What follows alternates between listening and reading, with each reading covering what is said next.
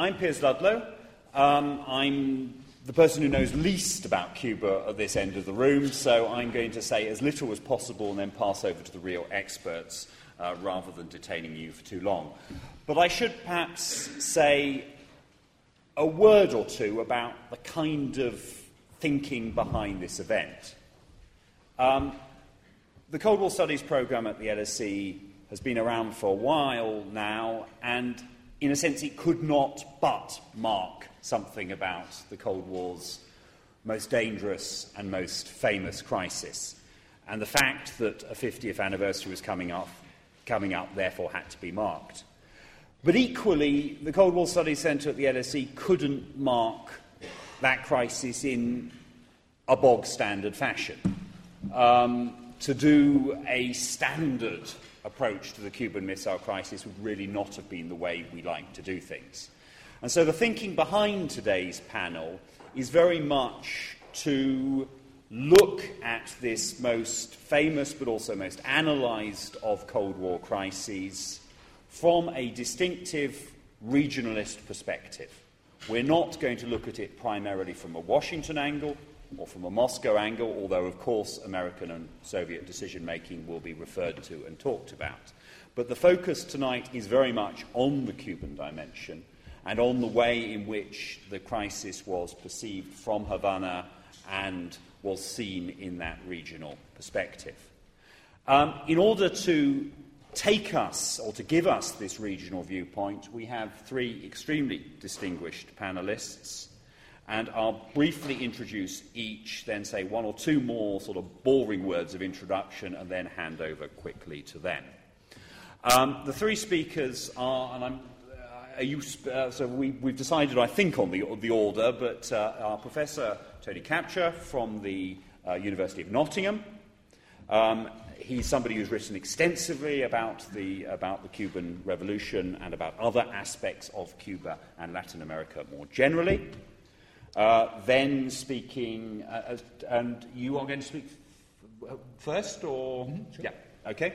Uh, then, um, speaking second, we have uh, Professor Klepak from the Royal Military College of Canada, who has also written extensively on this subject, recently uh, published a book on Raul Castro, but also earlier on the Cuban military.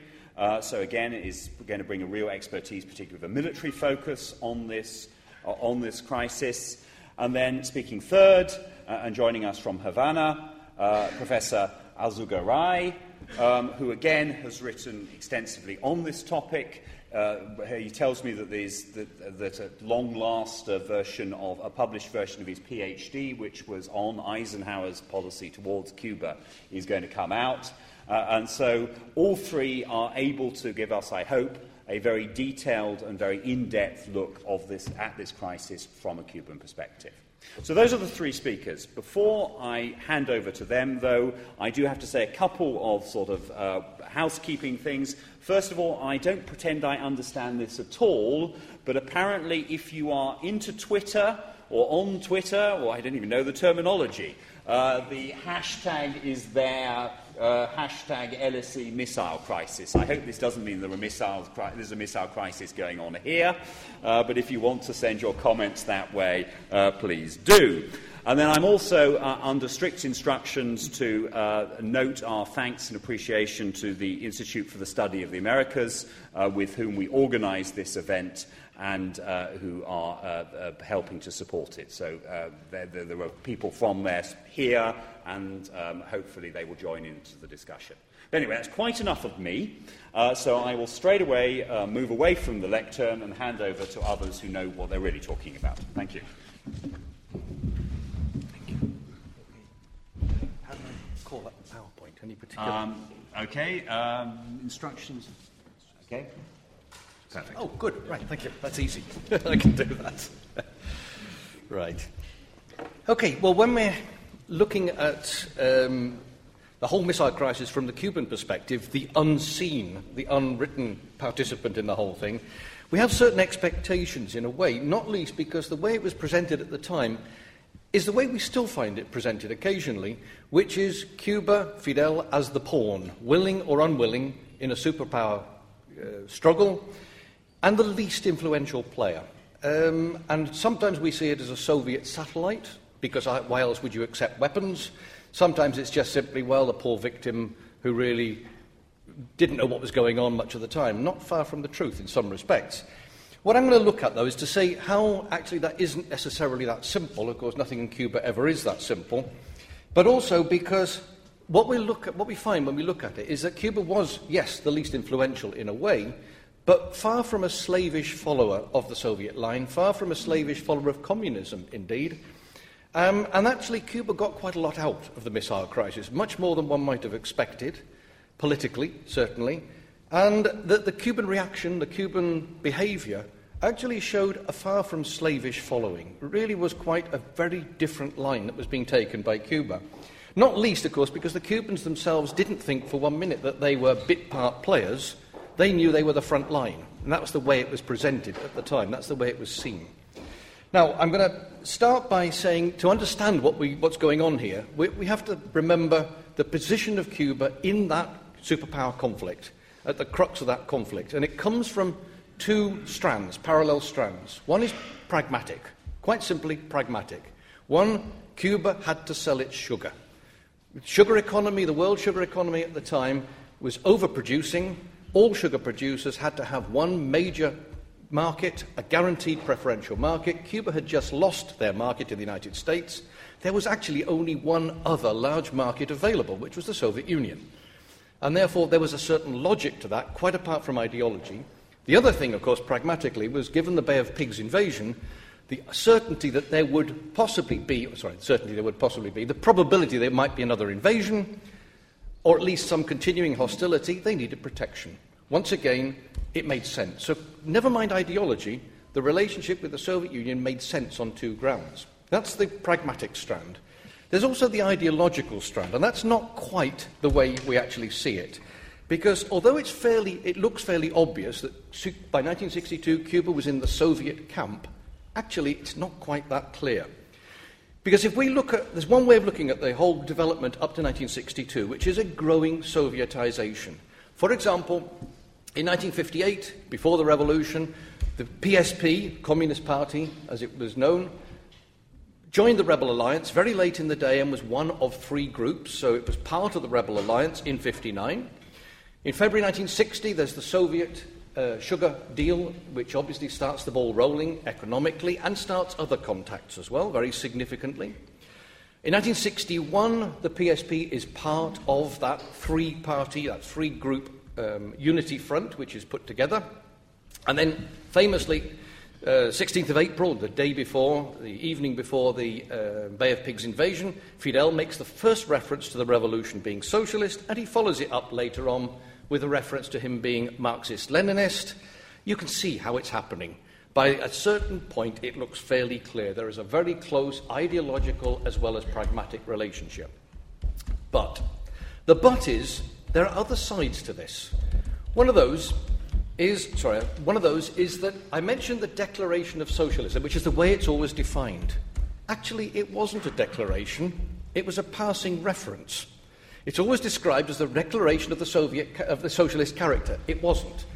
What it was was a little reference that Fidel made in the speech condemning the American bombing before the Bay of Pigs, saying what they can't forgive is that we're doing a, making a socialist revolution right under their noses. And that was it. That was the reference. And the, nothing else in the speech. His speech the next day made no mention of socialism whatsoever. It was all the usual references to revolution, patria, and so on. That's what happened. So it looked much more, it seemed afterwards more significant than in a way it was. And the other side of it actually is that when he said this is a socialist revolution, no one batted an eyelid. Cubans mostly accepted it because they knew that's what was happening. They knew it was going that way. That was the momentum of the changes since 1959. But also something else. That actually was the tenor of much of the politics of Cuba from the 1930s. Most of the major parties or that dominated politics, including Batista's party. Batista's coalition with the communists in 30s and 40s was called the Democratic Socialist Coalition. They called themselves socialist. It didn't seem a problem at the time. So there was, when he said it's a socialist revolution, unremarkable in a way. The key thing is what they meant by socialism. And of course, what was meant in 1962, by 1962, was a very peculiar mix of radicalism, nationalism, socialism, yes, anti imperialism. It was gradually evo- evolving in a particular way. Well, we'll see the differences as we look at the, uh, the evidence I'm going to come up with. But there's another side to it as well, which is that the relationship between the PSP and the 26th of July movement, the rebel movement, actually was far from comfortable, far from comfortable at all.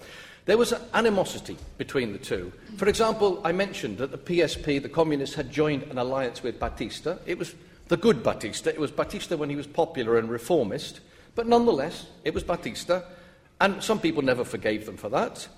Also, in 1953, when the rebellion started, and in 1956, when the, the Sierra rebellion started, on both occasions the Communist Party rejected, publicly condemned it as putschism and adventurism. In other words, it was not clearly what they wanted.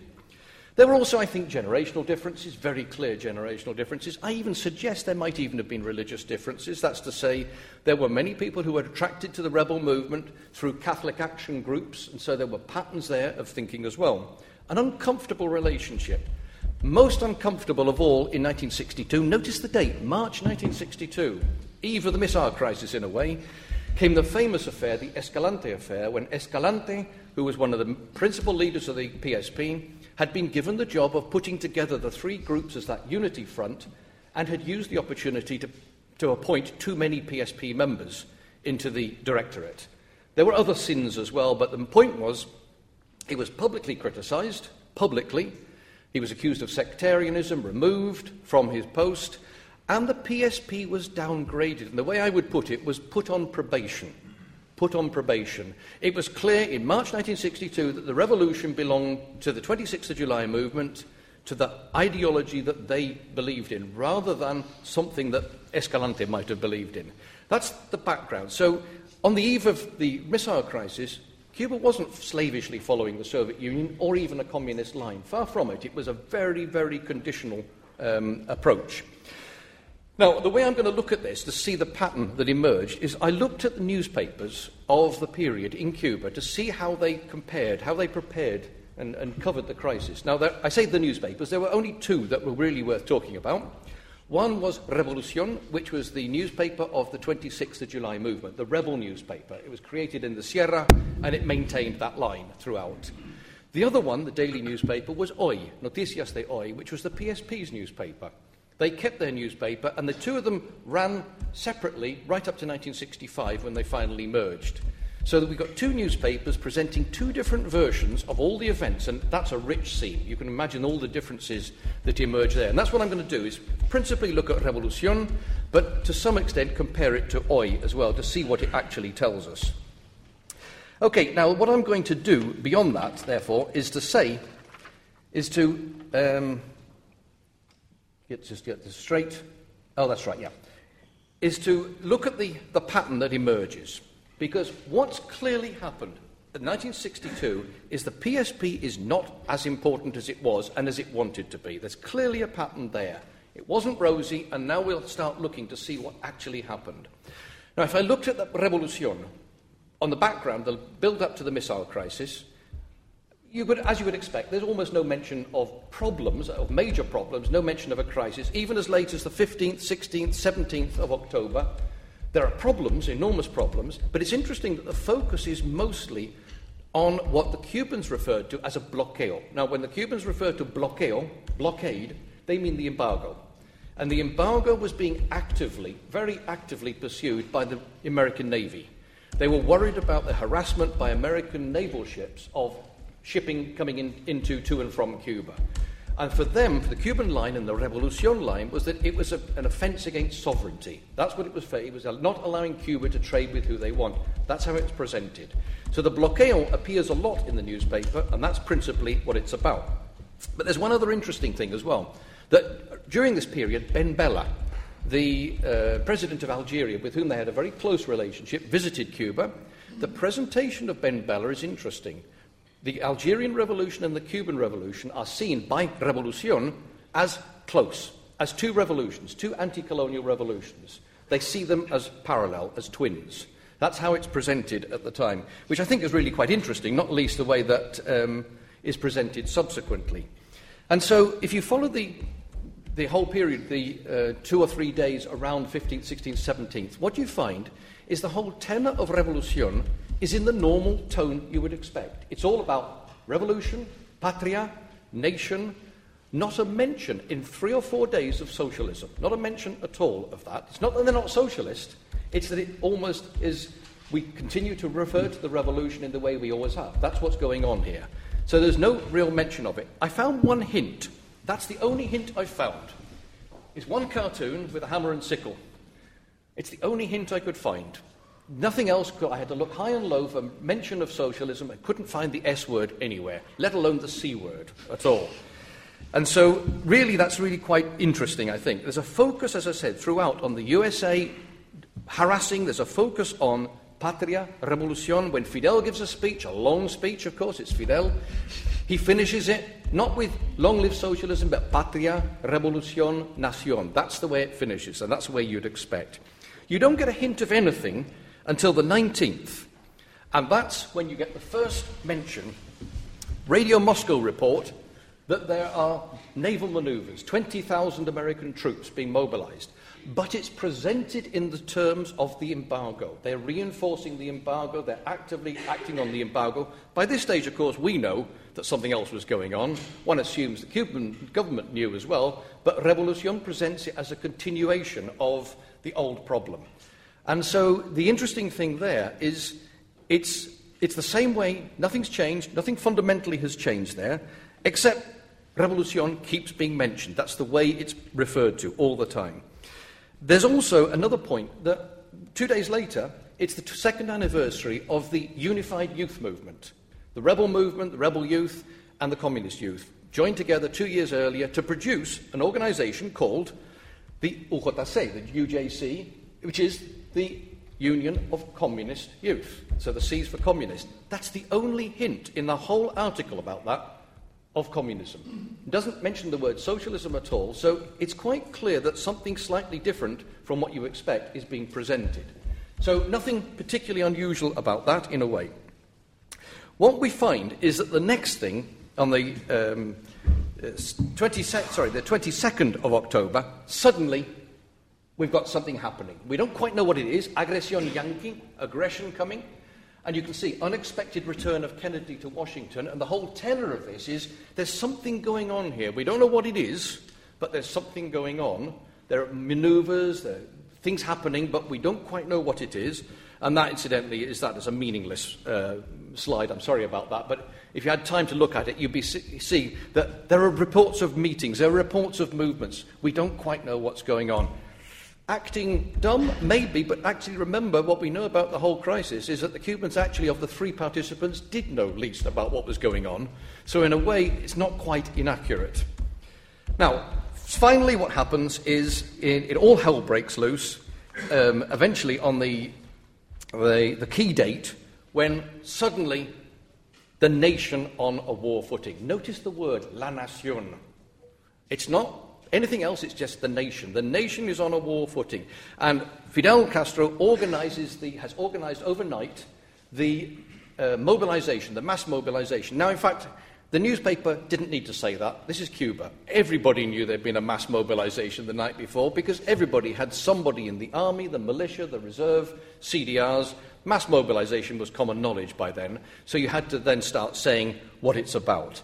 And I think the interesting thing, of course, about that is that in that particular day, this is the, get the date right, the 23rd, the 23rd of October, that newspaper is really interesting because in it, Kennedy's speech is given verbatim, no comment, verbatim. His speech on television is given verbatim, no comment whatsoever. So Cubans knew what it was about.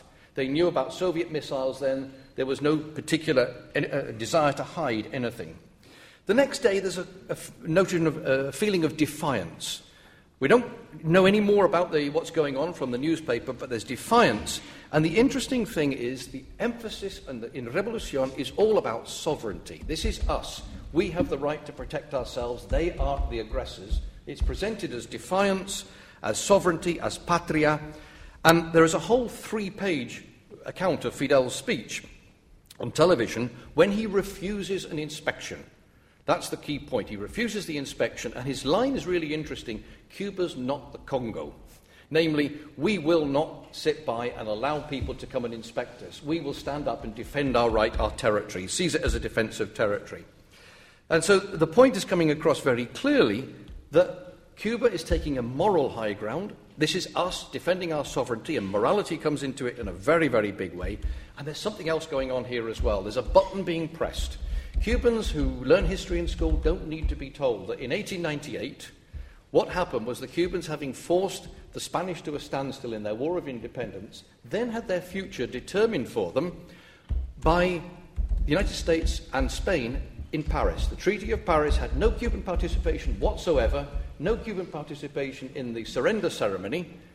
Everybody knew that. You didn't need to say it. And that is often what's being referred to here. There's something going on, someone's deciding our future, and it's not us, quite clearly. So there's a historical reference there which is really going to be quite significant. So what eventually happens is, yeah, is the resistance comes there.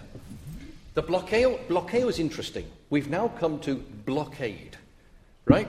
Bloqueo is blockade, but it's remember means embargo. Now it's segued nicely into blockade as well. It's part of the same problem. They're all the same problem. That's how it's presented. We will resist it, we will reject it, and what he says is we will reject inspection, quite clearly, because again, it's our sovereignty that we're protecting. And notice what comes out. Notice that one, Patria Muerte. That's really interesting. It's a slogan which is borrowed very largely from the 19th century struggles against Spain, and it's a reference, it's the common slogan since 1959, but it's a reference to the Cuban national anthem. Morir por la patria es vivir. There's a line in it which says to die for the homeland is to live. So, Patria Muerte is simply taking that nationalist element and reinforcing it. That's going to be quite significant. Okay, later on, what happens is the Soviet Union says, yes, we will protect you, there's not a problem there, although it's still very, very much Cuba as the moral, as the morally affected one. Suddenly, once Khrushchev has stopped the ships, we don't yet know it's over, we get normality. This is work details, work, new work laws, as though nothing's happened. Suddenly, it's just like a normal day. Actually, concerts are going on, there's a whole cultural pages, it's just like a normal day. There's nothing particular there.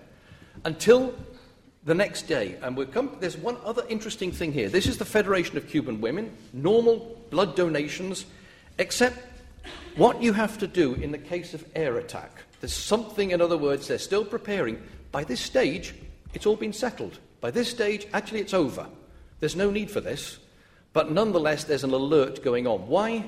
because, of course, Cuba is now in the position of having their fate decided for them, and therefore let's build up the sense of alert. And what's referred to here very frequently is the Bay of Pigs, because we've seen it before, we know what's going to happen, we know what can still happen, therefore we have to still be alert. So what comes out very clearly is now Viva Cuba, we emerge victorious. They did not invade, we were the ones who emerged victorious, and two nationalist heroes of the 19th century put up there very clearly People in arms, that's what's coming out. It's the message is we did it, we did it. Soviet Union didn't, we did. And then what is really interesting is at one stage, five points come up. Because the previous day, Fidel has publicly criticized the agreement and said it's not enough to remove the blockade, you have to remove the embargo, you have to stop uh, supporting attacks against Cuba, you have to stop violations of our sovereignty. Criticism of the United States but a criticism of the Soviet Union as well, because they didn't push for that. In other words, this is Fidel's five points, and these remain the five points. We have been let down by the Soviet Union, very, very clearly. Um, anyway, uh, what I'll come to very quickly is one other point where they've said inspection, which is Hoy. This is the communist newspaper. I'll finish with a couple of slides there. They follow a line. Communist newspaper is wonderful, I have to say. If you like the discourse of communist newspapers of the 50s and 60s, you'll love Hoy. They come out with the glorious and unconquerable Soviet Union, just as mackly as you'd expect. And there's one lovely slogan when they get the mood, which is, now is the time for defense and more production. Doesn't trip off the tongue. But they finally get the message. Finally, finally, once it's all over, they get the message. They quote Fidel, and then this is the communist newspaper, Patria o Muerte.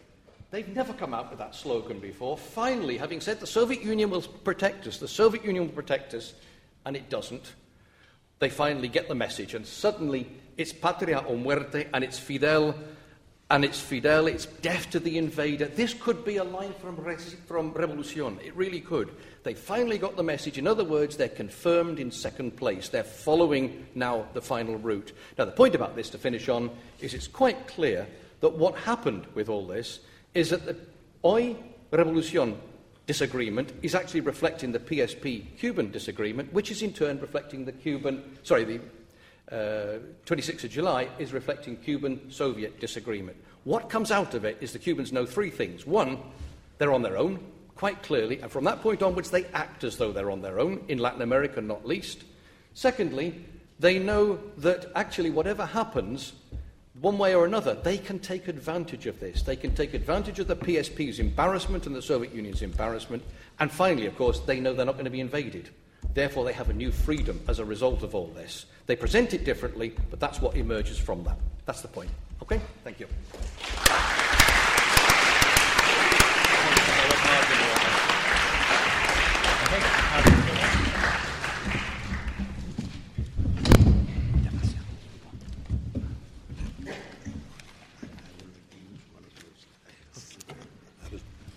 think I'm going to have a map in a, in a moment appearing. Is, should I just press there in order to get that? Cuba.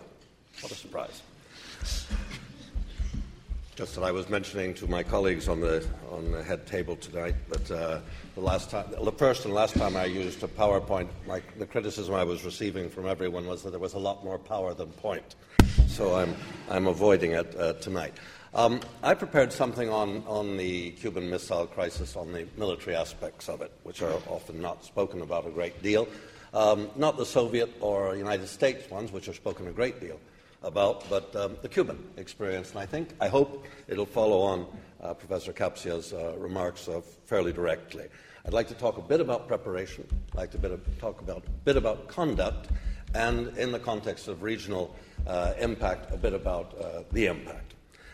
Um, when Fidel takes power in January of 59, the only discussions we know anything about are he said, Well, Cuba's always had an army for one reason to hold down the people. The people are with me. I don't need 60,000 troops and a huge police. I could do with perhaps 16,000 because we have the odd problem with the Dominican Republic or something like that, but nothing any bigger. But as the agrarian reform of April, May, June of that year start to really bite, and in a country like Cuba, bite the United States, which has amazingly large holdings on the island, agricultural as well as industrial, um, the combination of a domestic upper class um, uh, opposition and the United States opposition becomes more and more clear, and the need for a real armed force becomes more and more clear uh, in the face of this, uh, of this uh, combination of external and, and internal uh, disagreement with the government's, where the government was going. There's only one problem there's no money and there are no weapons. Somewhat difficult combination if you intend to build uh, a larger uh, army. And so, since um, it's going to be very difficult to get arms initially, one turns in the same sequence as the sugar issue already referred to, uh, to the Soviet Union, or at least to Czechoslovakia initially, and then to the Soviet Union. And uh, in terms of money, the decision is taken this cannot be a regular force. Cuba cannot, with six million people, have a very large army which will deter the United States. It's got to have a large militia, which is unpaid, uh, in order to defend uh, the country against uh, the United States. This ab- brings about something, ladies and gentlemen, which is absolutely constant in Cuban policy subsequently.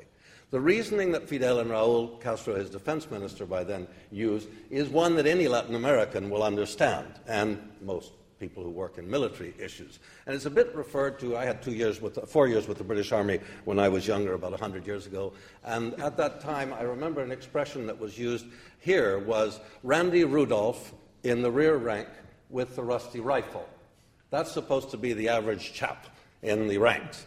Now, what had been happening in Latin America in the dozens of interventions previous to 1961 was that the United States was saying, What is that chap in the second rank there actually doing there in the Panamanian army, in the Mexican army, in the Honduran army, the Haitian army?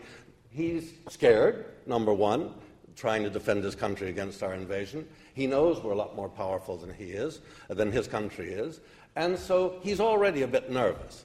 If we can come with such overwhelming strength, the Pentagon's view was, that he sees that no matter what he does today, even if he dies for his country, it will affect absolutely nothing of the result.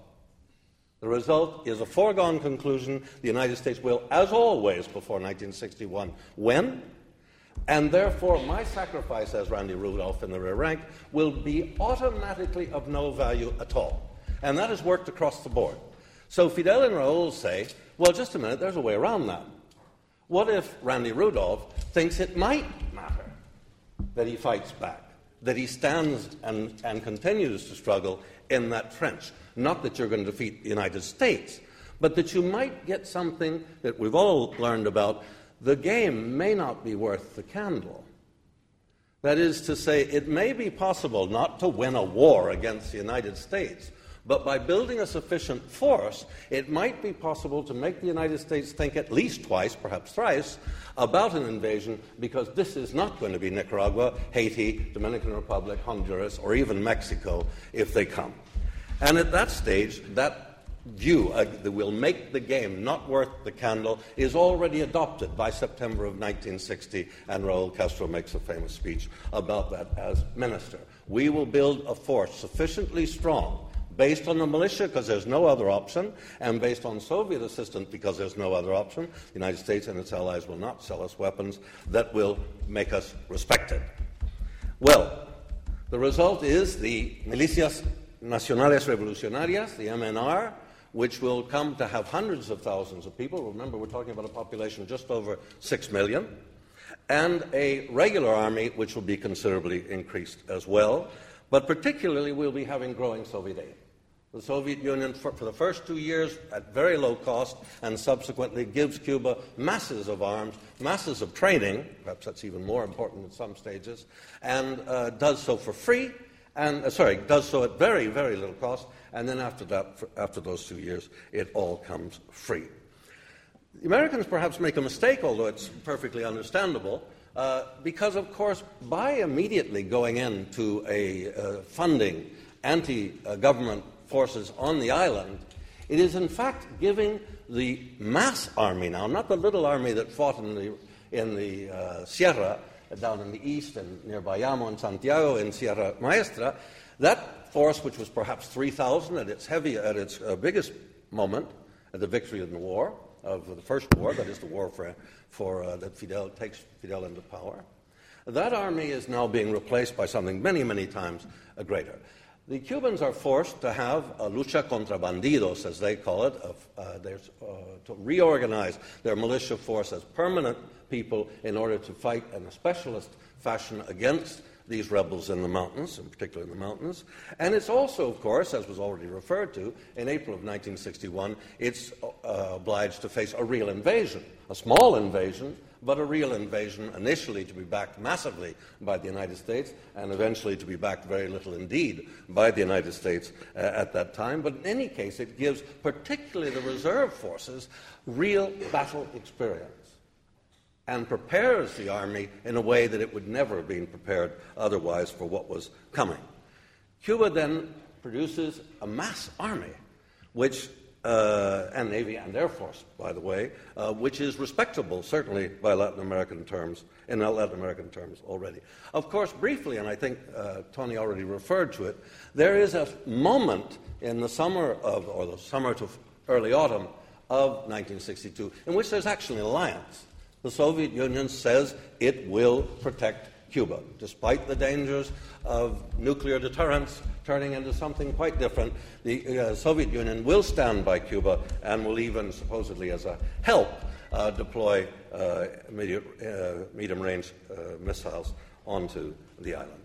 That's a bit about intro. How does this all work? Well, it works in exceptional fashion, and I think Professor Kapcia was already making it sound pretty exceptional. On the 22nd of October, uh, the alert is given by two stages. The second most important uh, stage is at 5:40 in the afternoon, where Fidel, as has been mentioned, calls the nation to arms. This is again no surprise to anyone. Everyone knows it's coming. They call us to the nation, but of course it's the armed forces and the militia that have to respond, but also the local control committees known as the CDRs, Comités de Defensa de la Revolución, which go into action, as they had at the Bay of Pigs, with great effect in silencing whatever opposition there might be to mobilization. And the figures are almost World War I ish Europe, in the sense that 269,000 men are, are mobilized at that time, a good many women as well. 269,000 in a rural, largely rural society of 6 million. Really something which, in one day, it takes 14,000 trucks to move these people to their battle positions.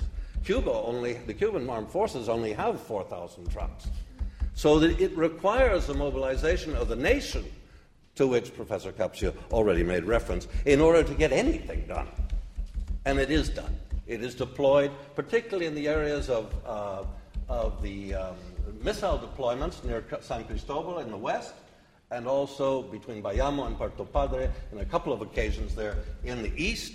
Those are defended, it's worth remembering, by Cuban armed forces. It's true that the, that the Soviets deploy between 45 and 54,000 people. We're not sure exactly how many were deployed on the 22nd of October, a significant force, but it's for the quarter of a million Cubans that the main responsibility for defense uh, goes. Those forces are 99,000 regulars. Remember, only a year and a half before, the intention was to have a force less than a sixth of that. The organizational requirements for a country flat on its back with its treasury gone with the, with the former dictator and with no military experience whatsoever in organizing anything like a mobilization. Nor does anyone else in Latin America really have it, but certainly the Cubans had not had it any, at any time before. They then remain on alert because of the inspection issue that has been referred to before, long after the crisis is, is uh, supposedly um, uh, diffused in the north and in, in, the Soviet Union. The Cubans remain deployed in their battle positions for one month exactly until the 22nd uh, of November.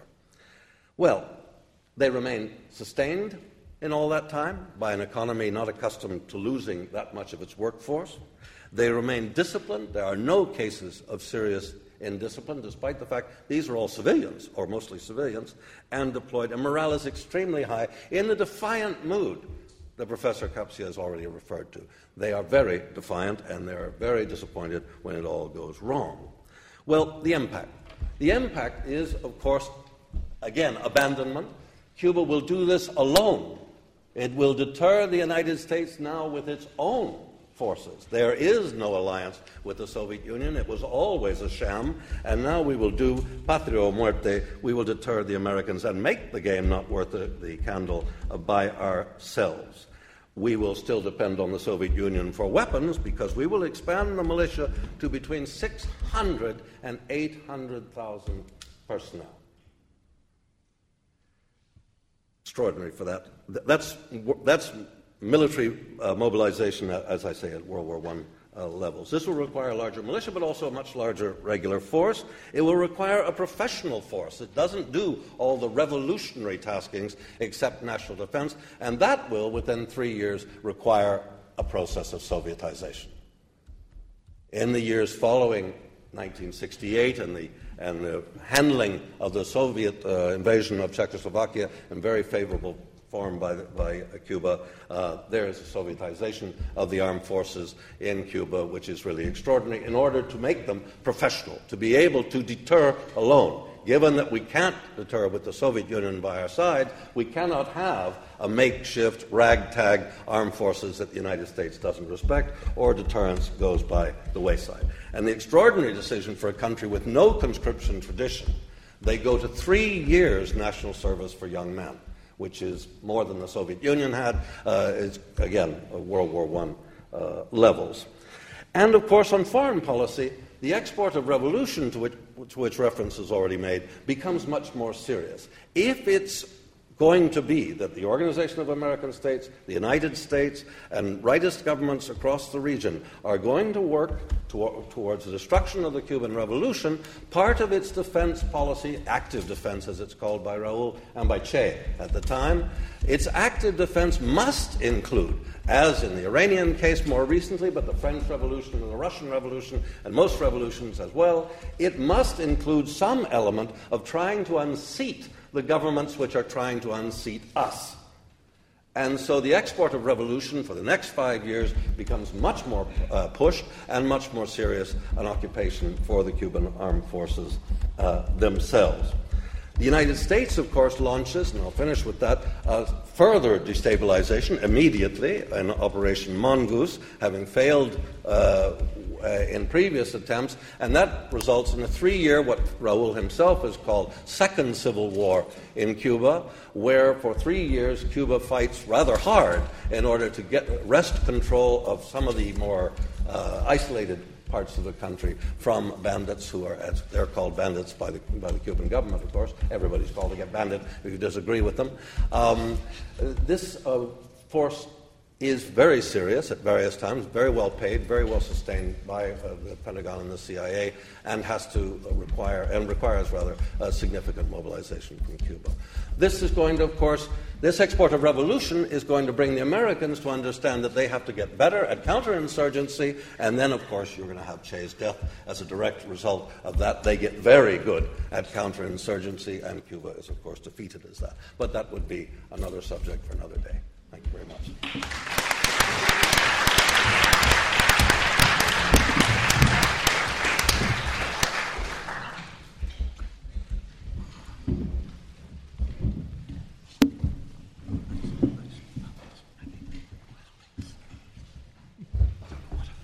Well, good afternoon, everyone. Uh, I'm surely are very, very happy to be here, and I must thank the LSE uh, Cold War ideas. I don't know how the, the words fit now, but I know it was part of your, of your creation, Professor Westad. Um, Professor Ludlow and, and his assistants, uh, Nuala and Luke, have done everything for, for me to come from very far away. I come from Cuba. and uh, it, it, it, takes a long time, and, and, and sometimes it's difficult. Uh, and of course, I, I, I thank Professor Westad. Early this afternoon, I came here and uh, I wanted to find out the venue, the place, etc., trying to do uh, a little bit of exploration. Of, of, I had been here many years ago. Uh, in 1999, I had a meeting here with Professor Fred Halliday, recently deceased. We were preparing a trip of uh, Professor Halliday to Cuba to give a group of lectures at the Institute for International Relations in Havana. And of course, Fred, uh, we, we, certainly uh, are very sorry that he passed away, but he was probably one of the most important international scholars uh, in, in, in, the world during his time, and, and, it's really a big loss. No, but I made a mistake of, of going into the, into the bookshop. Whenever I make that mistake, it's terrible. I always end up, even in, even in the in the times of Kindle, I still buy printed books. And of course, you find out that most of the important books are not necessarily in Kindle. You have to have the actual, the actual, the actual book. And I came across your book reviewing the Cold War. And it's very interesting because you mentioned in the introduction of the book that one of the objectives of the book is trying to make, especially students, but PhD candidates, etc., to know how to study the Cold War. Well, you haven't preaching, you haven't been preaching in the desert. Look at the room; it's full of people who I think are interested in taking a look at a, probably the most, uh, at, at, least the most threatening Cold War event of the history of the Cold War. So, congratulations, Professor Westad, for your effort. Um, I want to, I want to um, put the missile context in the, in the, in the in the perspective of Cuba. My friends Tony and Hal, whom I have known for many years and love what they write, and they probably are uh, the best uh, foreigners who, among the best foreigners who study Cuba, have done a good job. But there is always a new perspective, and that's what I am trying to do.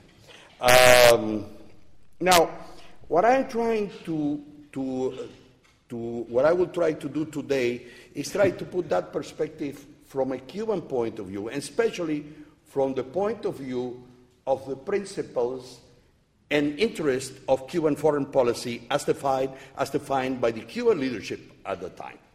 And by the way, uh, it helped me very much, Professor Kapcia, to watch all these very old uh, um, uh, clippings from the press because I lived very strongly during those days. During those days, I was a militiaman. As every, I was 19 years old, and as every Cuban of that age, I was three things at the same time.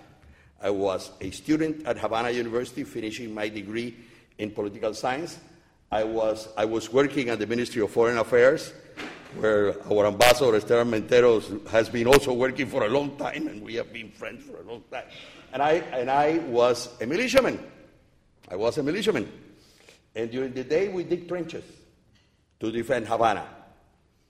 And during the evenings, we uh, went to work to the foreign ministry and did a lot of reporting and that kind of thing that you do in the foreign ministry. I remember because, believe it or not, at the tender age of 19, I was the analyst on American U.S. military affairs in the Department of North America. and I was very lucky because the Library of Congress kept a program of sending to Cuba all the publications of the uh, U.S. government. And I was able to go to the library, to the Ministry of Foreign Affairs library, and I said to the girls there, Give me all the books from the Department of Defense. I need them. So I took all the books to the department, to my, to my office, and I had been reading a, a book about the nuclear war. So the night between the 26th and the 27th of October, uh, somebody, when we had finished digging trenches, somebody asked me, Carlos, you have been reading that book on nuclear war. What happens if they attack us tonight? And I said, Well, that's very easy. We are going to see a big flash, we're going to feel a lot of heat, and then we will be dead. and with that very optimistic feeling, we went to sleep. In the floor. In the floor. That's, that's, that's the way we lived. And, and I was explaining the other day at the Institute for the Study of Americas at the University of London, where they invited me to, to give a lecture, that the feeling that we had is we want to get this thing over with. We cannot resist one more mobilization. That's one of the reasons why we call it the, in Cuba, we call it the October crisis, because there was the April crisis, the June crisis. So there was the October crisis. For all, it was not about the missiles. It was that we had a crisis every two or three months, and we had to mobilize because we were expecting an American invasion. And here is the point where um, what I want to um, put the emphasis on. Uh, according to the realist theory of international relations, the strong do what they want and the weak do what they must. That's Thucydides on the Peloponnesian War. By the way, uh, Professor Westad's book on the global Cold War has demonstrated that some the weak get away with things. And that's exactly what Cuba was trying to do. One of the things that has never been sufficiently, I think, understood or underlined, and, and, and professors Kapcia and Klepak have done a great job today, is to understand the logic of what Fidel uh, and the Cuban leadership were thinking about. If you take the first statements of Fidel in January 1959, he said, he said in a very memorable speech, this is not going to be 1898 again. The Americans are not going to come and occupy the country again. And several times he mentioned it. Of course, remember, Fidel Castro was at the time 33 years old, a very young man, uh, full of enthusiasm. And I remember once he said, if they invade us, half a million Marines are going to be killed in Cuba. Was, was he threatening? No. He was just saying something that has been a permanent basic principle of Cuban national security strategy. Don't mess with us because the threat, the, the danger, it's, it's going to be very costly for you. What he was trying to do all the time was convince the American leadership that an invasion of Cuba would be very costly and therefore that it shouldn't happen, that there should be another, another solution. And that's why, in, in one of Tony's uh, slides in the speech of which Fidel gave, a, a, a title by Journal Hoy, said, The blockade we will uh, resist, the invasion we will prevail. Venceremos. Because that's what he was trying to do all the time. And I think this is something that, uh, that he did it, and of course, the emphasis on historians have been in his what can be considered more irresponsible attitudes. Nothing has been said about all the attempts that Cuba made to reach a diplomatic or some kind of arrangement with the United States in order to avoid that scenario. And that happened in 1959, 1959 when Fidel Castro visited the United States and he tried to explain to the American public opinion that the Cuban Revolution didn't represent a threat for the United States. And to the contrary, he mentioned that Cuba wanted U.S. investments and tourists, that there was no problem with that. But, and there is something that I think can never be sufficiently emphasized. In those years, and even today, the relentlessness of American hostility towards Cuba has been incredible. I mean, in those periods, in th- those years, I remember very well those years, those years where we knew that they were, that they were mobilizing forces constantly under the threat of invasion, that there were plots to kill Fidel Castro, that the CIA unleashed all its resources to get rid of the Cuban Revolution. So it was only normal that the reaction in Cuba was so strong. So I want to emphasize basically this problem. What Cuba was trying to do is deter an invasion of Cuba, even during the Bay of Pigs invasion. Fidel insisted we have to defeat the invasion in less than 72 hours, because if we don't re- defeat it in 72 hours, the possibility of an American invasion of Cuba will increase. And he was right. He was right on that. Uh, another thing that I would like to so, so I, I think that the best definition that we can make about the missile crisis is that was an asymmetrical conflict between Cuba and the United States in a Cold War context. Because there was a Cold War context, Cuba appealed to the Soviet Union. But that was not what Cuba was trying. Some, sometimes it is forgotten that in 1959 1960, when Cuba needed weapons, the first time that Cuba sent a military delegation to buy weapons, they sent it to Western Europe, not to Eastern Europe. They went to Belgium, to France, and of course there was the famous incident of the Belgian, uh, the French ship with Belgian weapons that exploded in Havana Harbor in 1960, and that gives you an idea of how difficult. And there is the famous phrase of Allen Dulles to the British ambassador. I don't know if he's uh, related to you because his name is Caccia, I think, at the time, the, in, in, in, the US. And, and when Caccia is trying to, Ambassador Caccia is trying to, to tell um, Allen Dulles, listen, we are going to sell planes to Cuba because if they, if we don't sell planes to Cuba, they're going to buy from the Soviet Union. And Allen Dulles says, that's exactly what we want. so we can demonstrate that uh, they are a threat. So, so this is the, the kind of context that, that was happening.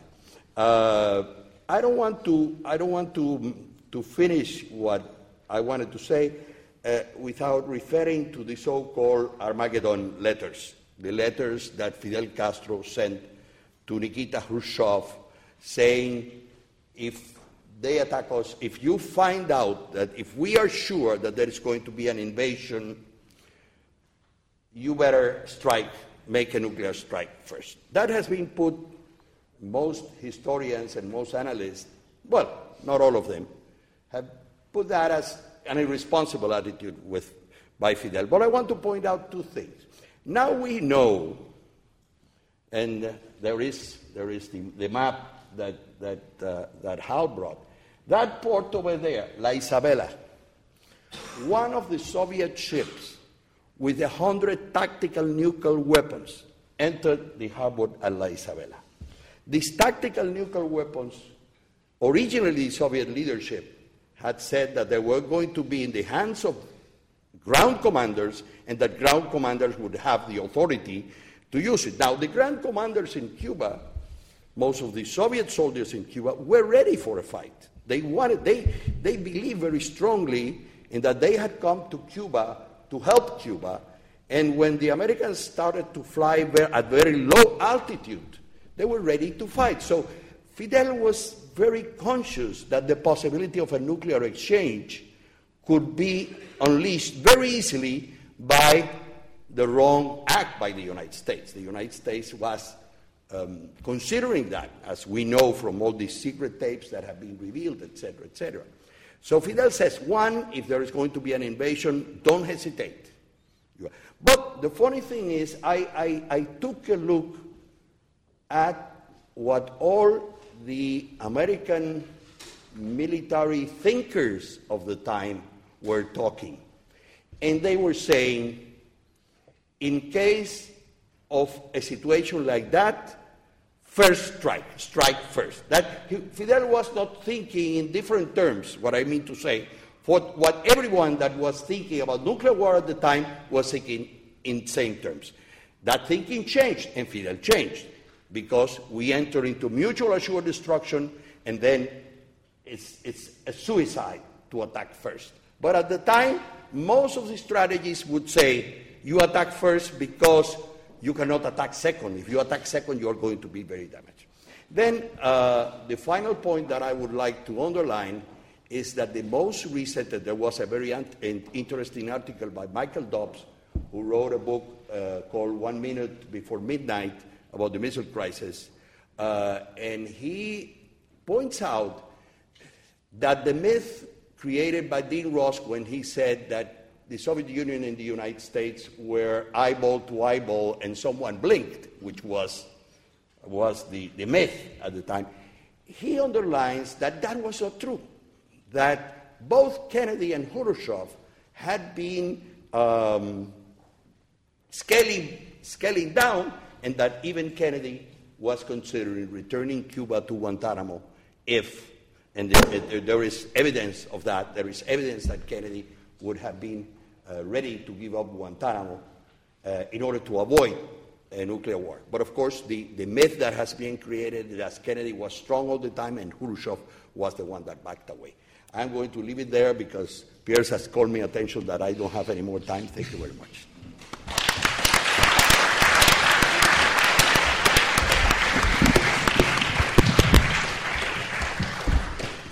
Thank you. And thank you to all three speakers for being very disciplined. So we have a, good half hour left for discussion um, and an opportunity to put questions. Can I start the ball rolling by putting a question which, in a sense, all three of you could contribute to answering, although sort of I'll let you sort of arrange between yourselves who, who tries and answers it first. You've the three of you together have put together an extremely persuasive analysis of why Cuba turned to the extent that it did to the Soviet bloc for both economic and military reasons, and it turned as for a market for its sugar, turned as a supply of weapons, etc. You've also, I think, evoked very vividly a time when the revolution felt that it was under daily threat or monthly threat from US uh, invasion. And again, and uh, Hal in particular painted this picture of a nation that is mobilized uh, in its own defense uh, to a remarkable degree. All of that is very logical. It doesn't, however, have to lead to the type of weapons that the Cubans accept in the October crisis. Uh, to accept Soviet troops is logical possibly in the context of the strategic thinking of the era that uh, Professor Alzugaray has just underlined, it makes sense to accept tactical nuclear weapons. But to accept intermediate range nuclear weapons that are not any use against an invasion force on the way to Cuba, but instead would hit mainland United States, is surely a rather different tactical response. And I'd like some reflection on what the Cubans thought they were doing in accepting that type of weapon. Did they know what they were taking? Did they think through what they were taking? And did they understand the implications and the likely response of accepting weapons of that sort? Okay. Um, well, Fidel has uh, explained this in, in, a, in a speech that came to light recently because it was considered a secret speech at a, a Central Committee uh, Party meeting in 1968. His reasoning was the following if the Soviet Union is ready uh, to help Cuba and to run the risk of a nuclear war with Cuba, of course, I, I, I, am starting from the point of view that everyone knows, I don't know, maybe I should have started there, that the proposal to put the missiles in Cuba was a Soviet proposal. It was the other, not the other way around. So Fidel says that his reasoning was that if the Soviet Union was ready to do that, then Cuba should be in, in a concept of internationalist cooperation to be ready to run the risk of being the target of nuclear war if that reinforced the socialist countries. Um, I think I think the reasoning is logical. You don't find much flaws in that reasoning. But of course, he learned the lesson in a very hard way, which was that the Soviet Union was not going to go to war, to a nuclear war with Cuba, uh, which, which opens a whole uh, a whole new set of questions about why did Khrushchev um, uh, did that. I like very much the theory of Professor Jonathan Haslam, who has suggested that it was because the Soviet military were demanding more money to build bigger uh, intercontinental ballistic missiles, and that by giving them uh, intermediate range and medium range ballistic missiles in Cuba, he was balancing the forces, which was one of the issues. Remember that at the time there was supposed to be a missile gap. And as a matter of fact, uh, President Kennedy ran in the elections of 1960 on the basis of the missile gap, but the missile gap was exactly the other way around. Uh, it was against the Soviet Union, no for the Soviet Union.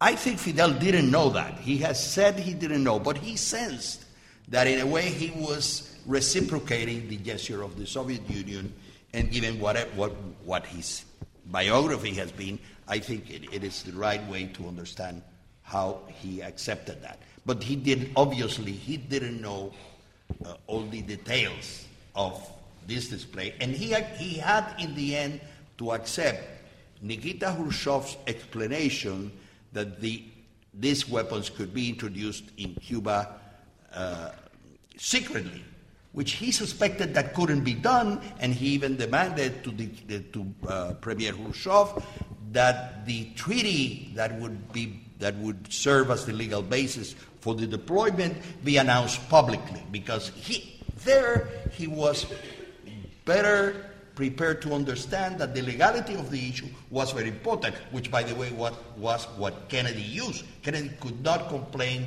about missiles in Cuba because the United States had missiles in Turkey and, and Italy.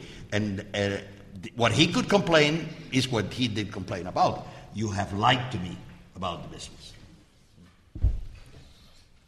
I actually don't have much to add to that. So. No? I just think it's, it's worth underscoring that, uh, that nobody knew, uh, that Fidel didn't know, and that the United States uh, intelligence services hint at it, but I don't think many people uh, knew. In 1945, uh, remember at Hiroshima, Stalin says, This is nothing but bigger artillery. You have to tell the other guy that uh, it matters what you have, or he's not going to be deterred. And the Soviet Union might or might not have been a third world country with rockets in 1989, but it certainly was in 62, and it didn't have many weapons, uh, many rockets uh, in the first place.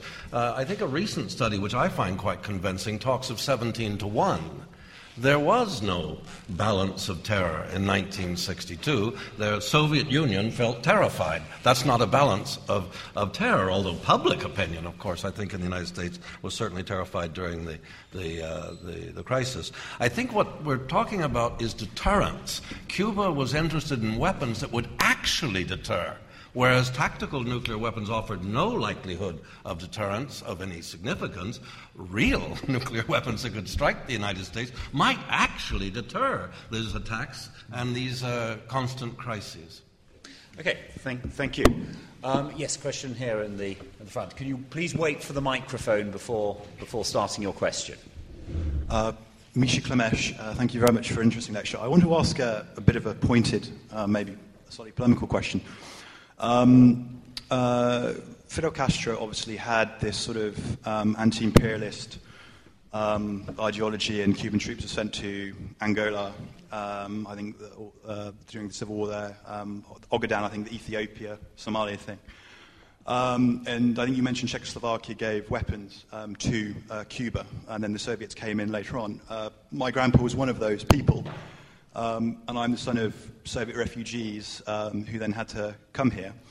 And we know that the, the Soviet invasion of Czechoslovakia in 1968 was a real sort of clincher because that was the last sort of internal reform communists who really believed in it trying to reform the system. Then afterwards, it was dead. And then even Mao, you know, was so shocked by what Brezhnev did, you know, the, the you know, party line that Mao then thought you know, the Soviet Union was the main threat to security, so it was a big strategic thing. So, how did um, Fidel Castro, the great um, anti imperialist um, who was promoting this ideology, how did he square that with the Soviet invasion of Czechoslovakia in 68 and various um, other adventures? And Czechoslovakia, I think, was quite, gave, gave quite a lot of support and weapons to uh, uh, uh, Cuba. Um, and also, just to, sorry to, to put in the point a little bit more, you did, I think, mention in 1898 that, uh, what was it, that Spain and America uh, basically decided um, Cuba's fate without any um, uh, representation there. And in Munich in 38, Czechoslovakia, a small country, also had the same thing um, when Daladier Chamberlain and uh, whatever decided Czechoslovakia's fate. So, so uh, how does Fidel Castro square that legacy? Cheers. I think actually he squares it fairly easily. Um, because it's always presented in the literature as the, the debt you need to pay to the Soviet Union to dig you out of the economic crisis that was developing. Namely, you, you, you, this, is, this is what you do to buy their support. There may be an element of that in there, but it's much more significant, I think, to think where Cuba was in 68. 68 is really quite important because that independent action from 62 onwards becomes even more pronounced up to 1968. In 1968, Cuba was not talking to communist parties of Latin America. It was had very poor relations with the Soviet Union, economic relations and military relations, but beyond that, not a lot. And Cuba's argument then was that they were the front line of the Cold War. They were fighting against the United States. The, United, the Soviet Union had had the opportunity and didn't, not you know, without thinking about what might well have happened, but Cuba was actually the front line. Now, one way of looking at what was happening in Czechoslovakia was actually that if they were divided, the world was divided between imperialism and anti imperialism, well, the moment there was a threat that the Czechoslovakia would move, remove itself from the Warsaw Pact, that was actually weakening the front. And so the presentation that the, if you thought the Soviet Union was not doing the right thing, what on earth did you think Dubček was doing? In other words, if you saw the world as a world of revolution and a world of revolution against imperialism, then there's no way in which, however much you might sympathize with what Dubček was doing, you would actually think that that was the right direction. So I think from that point of view, it was absolutely logical that he would say, actually, I don't see a problem. Of course, the other side to it is he actually said afterwards as well, we welcome this brotherly support, and we hope you'll do it for us one day. Namely, you didn't when you had the chance. Three points to add to what uh, Tony has said. One, um, he says it in his speech, he says, he mentions that. He says, I know that what I am saying gives the imperialists the possibility of arguing the same thing with respect to Cuba, and that I am saying something that undermines Cuba's position against uh, non-intervention, Cuba's position on non-intervention in the internal affairs. But he said, we have no other choice. And I think he points, also points out in the speech uh, where he supported that. By the way, the speech is a criticism of the Soviet Union of a level that, I, that probably uh, was very seldom seen. I, I was a diplomat at the time in Bulgaria, and I remember the Bulgarian director for, North Amer- for Latin American Affairs thanking me about Cuba's support. And when I asked him, What do you think about Fidel Castro's speech? He said, Well, he has made many criticisms of the Soviet Union. And I said to him, Well, but these are, uh, these are correct criticism of what the Soviet Union has been doing. And he said, yes, but the Soviet Union makes small mistakes, not big mistakes. Bulgaria was famous for being very, very pro-Soviet. So, so it felt like, you know, it's like, yes, these guys are supporting us, but they are criticizing us. And the final factor is Vietnam. Uh, at that time, at that moment in time, uh, the United States was expanding the war in Vietnam, even attacking Hanoi. And, and Fidel was very worried about that. What would happen if that was, was the attitude that, uh, that the United States took with Cuba? We needed the support of the Soviet Union. Okay. Uh, just uh, very, very quickly, I think it's, it's worth remembering that everything looks bad from Havana's perspective at that time. Uh, China, from the armed forces perspective, can't help We've asked them for seven or eight years. They've given a tiny bit. The Sino Soviet rift is in full swing. Uh, Euro communism is on the march. Uh, it's really looking bad for Cuba, and I think this is a, a gesture of some desperation. Um, yes, uh, g- gentleman in the tie in the left there. Um, I was just quite interested that you just mentioned Vietnam and, and Southeast Asia, and I was just wondering if the American view, putting it in the wider Cold War context, the American view towards Cuba was very similar to its view towards Vietnam, seeing it as a communist front against, but actually misunderstanding perhaps the nationalist undertones that you've been drawing out this, e- uh, this evening.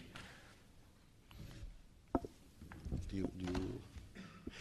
I think basically because the, the, the, the United States formulated its policy towards Cuba on this issue of communism but what actually the United States did not like, and, and that was very evident from 1959 for from June 1959 more or less, was the nationalistic character of the Cuban Revolution. The fact that Cuba, that Cuba, a country that had been completely controlled by the United States in the last 57 years or more, was suddenly becoming independent. And that the example that that meant for the rest of uh, Latin America. And, and it's very clear. It, just two bits of information that are interesting. When Eisenhower approved what later turned out to be the Bay of Pigs plan, if, if you look at the Foreign Relations of the United States documents published by the State Department, in that meeting, Livingston Merchant, who was at, uh, was at the time the number three in the State Department, he describes, he makes an introduction of how to describe how they reached to that moment, and he says, in June 1959, we reached the conclusion that we cannot achieve our aims in Latin America, our objectives in Latin America, with Fidel Castro in power in Cuba. June 1959. So the decision to, to, to, to do away Fidel, with Fidel Castro and the Cuban Revolution precedes the first perceived any contact with the Soviet Union. The first official contact between the Soviet Union and Cuba took place in October 1959 when Alexander Alexeyev, who was a KGB agent but actually later became the ambassador to Cuba, uh, came to Havana October 1959. I have searched the American documents and there is no evidence that the American intelligence or the State Department or anyone learned about that visit. That visit became public when Mikoyan came to Cuba in February 1960. But in October, no. In October, they didn't know that there, there was, and, and that, and the meeting with, between Fidel Castro and, and Alexander Alexeyev, as retold by people who were present, didn't have any major significance. The only, the only thing that came out of that meeting is that Alexeyev proposed that the Soviet trade exhibition that was visiting many countries in Latin America would come to Cuba. And Fidel said yes, which was, was nothing. Ambassador Bonsal, the, the American ambassador in Cuba, was telling the State Department, this is not a big deal. The Mikoyan visit and, and, and, the, and the establishment of trade relations between Cuba and, and, and the Soviet Union, because many countries in Latin America were doing exactly that in 1959. Yes, just uh, one point on Vietnam. It's interesting to me that in the Sovietization program for the armed forces that's established in 70, 71, 72, and carries on until 80, um, the model for doing things is Soviet. The doing of it uh, as an inspiration is Vietnamese across the board. It's uh, Giap's works that are read with passion in the, in the military colleges and in, and in the staff uh, schools. It's the army of one, uh, army of the people, war of the people. That's what people are, are looking at. And even today, interesting, through all the ups and downs of the Chinese relationship and the, and the Soviet and then Russian relationship, it's Vietnamese um, uh, instructors who are in the uh, camps in Pinar del Rio. There are no Russian instructors and no Chinese instructors. Professor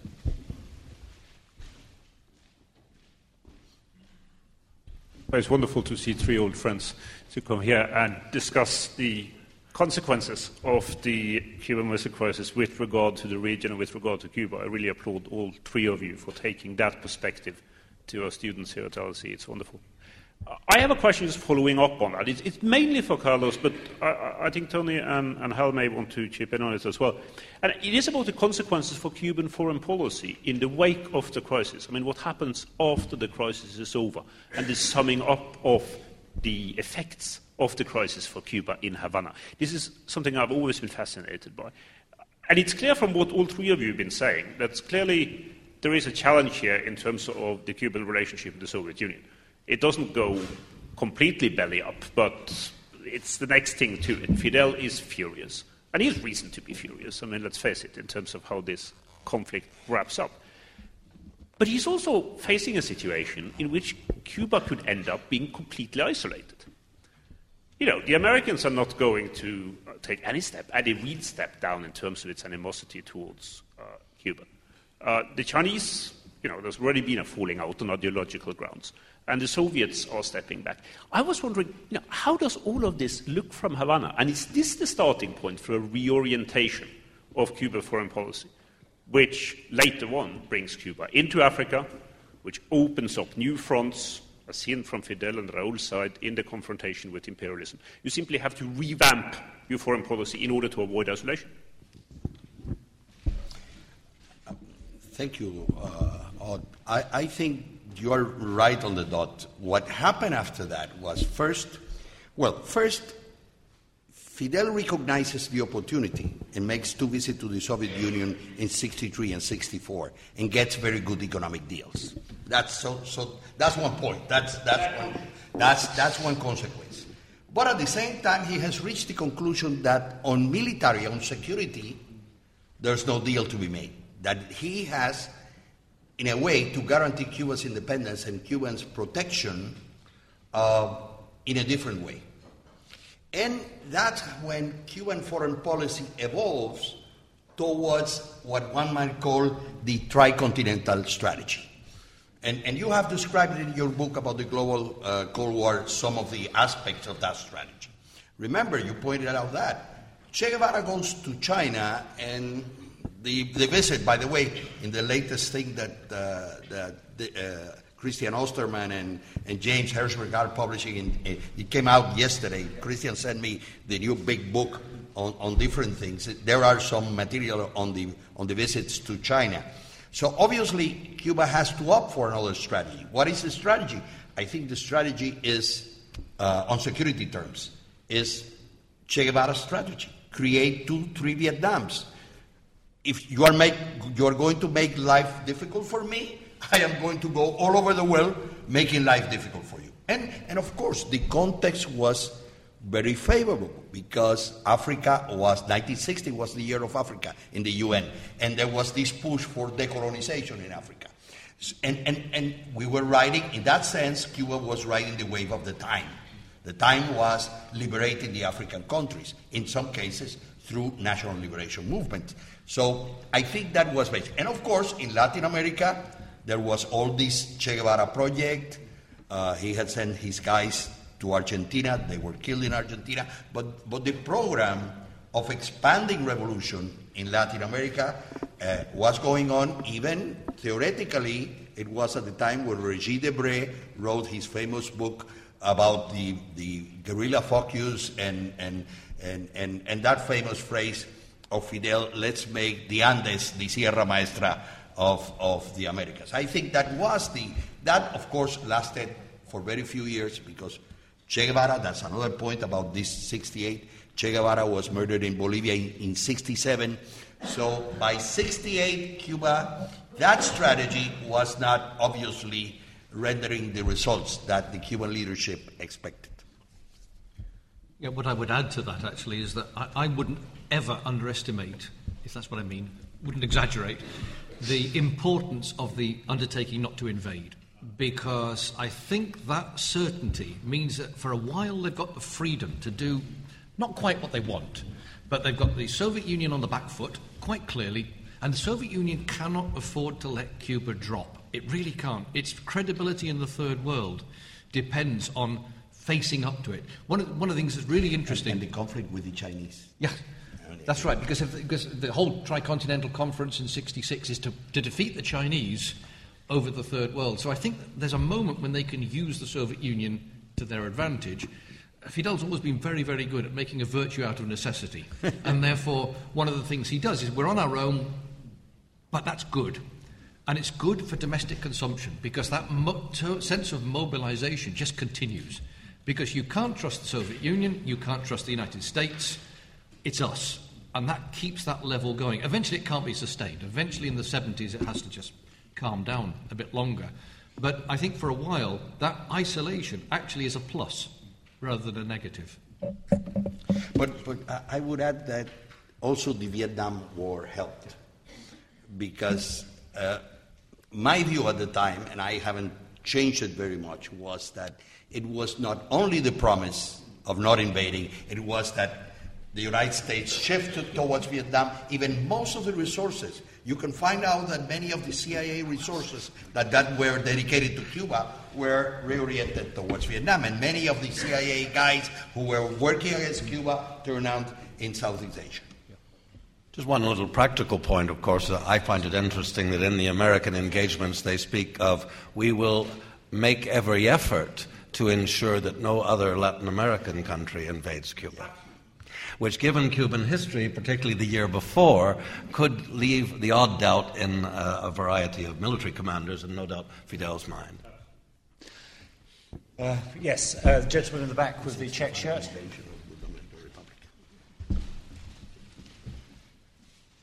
Um, just a quick question. Th- thank you very, very much for some really provoking and informative um, views. I um, do have an acquaintance who was um, born just after the death of an American sympathizer with the Cuban Revolution and uh, is actually named after this person.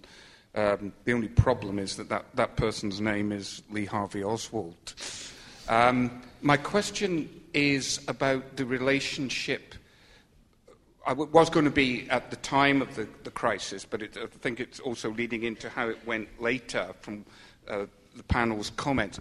What was the relationship between the Soviet military personnel and the professional armed forces of Cuba and the militia at the time, including down to the level of almost social and trust levels?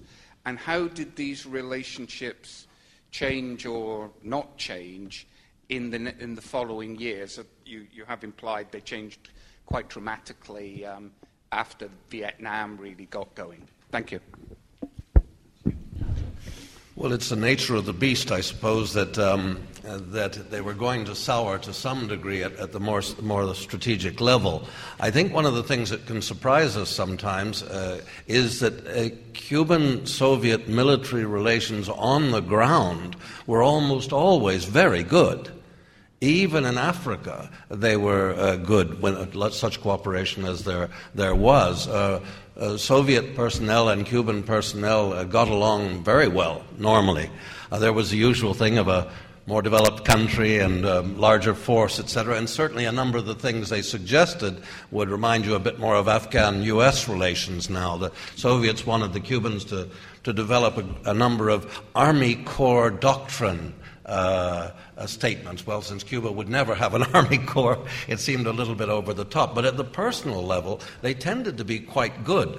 The, the, the difficulty is that in, in the North, we've tended uh, to suggest that that might pass on to the uh, strategic level. And it didn't. Cubans made their own decisions on the, for their own reasons, and they might be influenced by where the socialist camp was or, or Soviet preferences, uh, but they had a very specific strategic situation in the front line, and a front line that was very very dangerous, full of previous interventions, some of them very recent or about to occur, as in the Dominican Republic.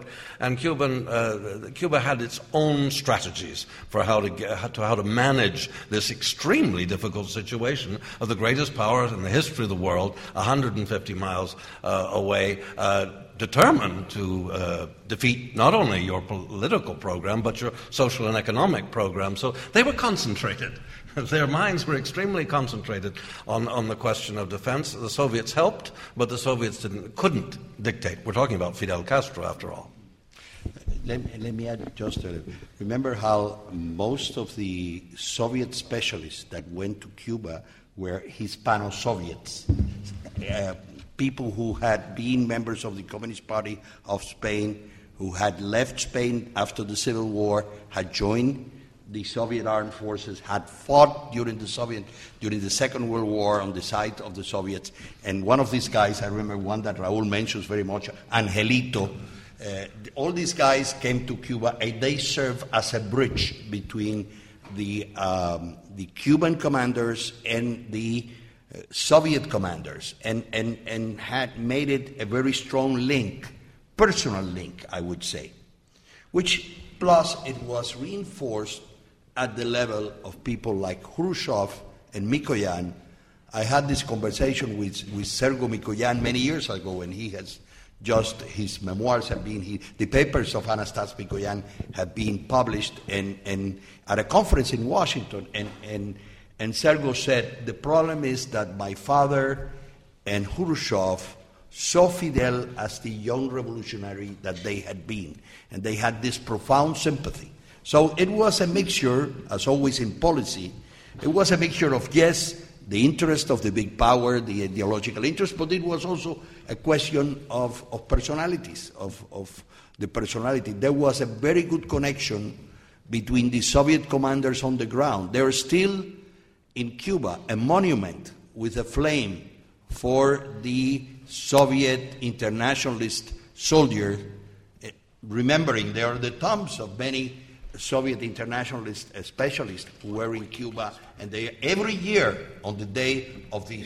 of the Russian armed forces, Raúl Castro and the leadership of the Cuban armed forces go to pay homage to these uh, Soviets who were killed in Cuba. Just one last point, if I may. It's about training the trainers, though. They, I mean, Cubans are trained in the Soviet Union or in Cuba to go off and they, as senior NCOs or officers, teach the troops. Soviets don't have direct access to the troops. Okay, uh, there's lots of hands, and uh, I can only, we've only got time for one last question, but perhaps the lady over there. It's you.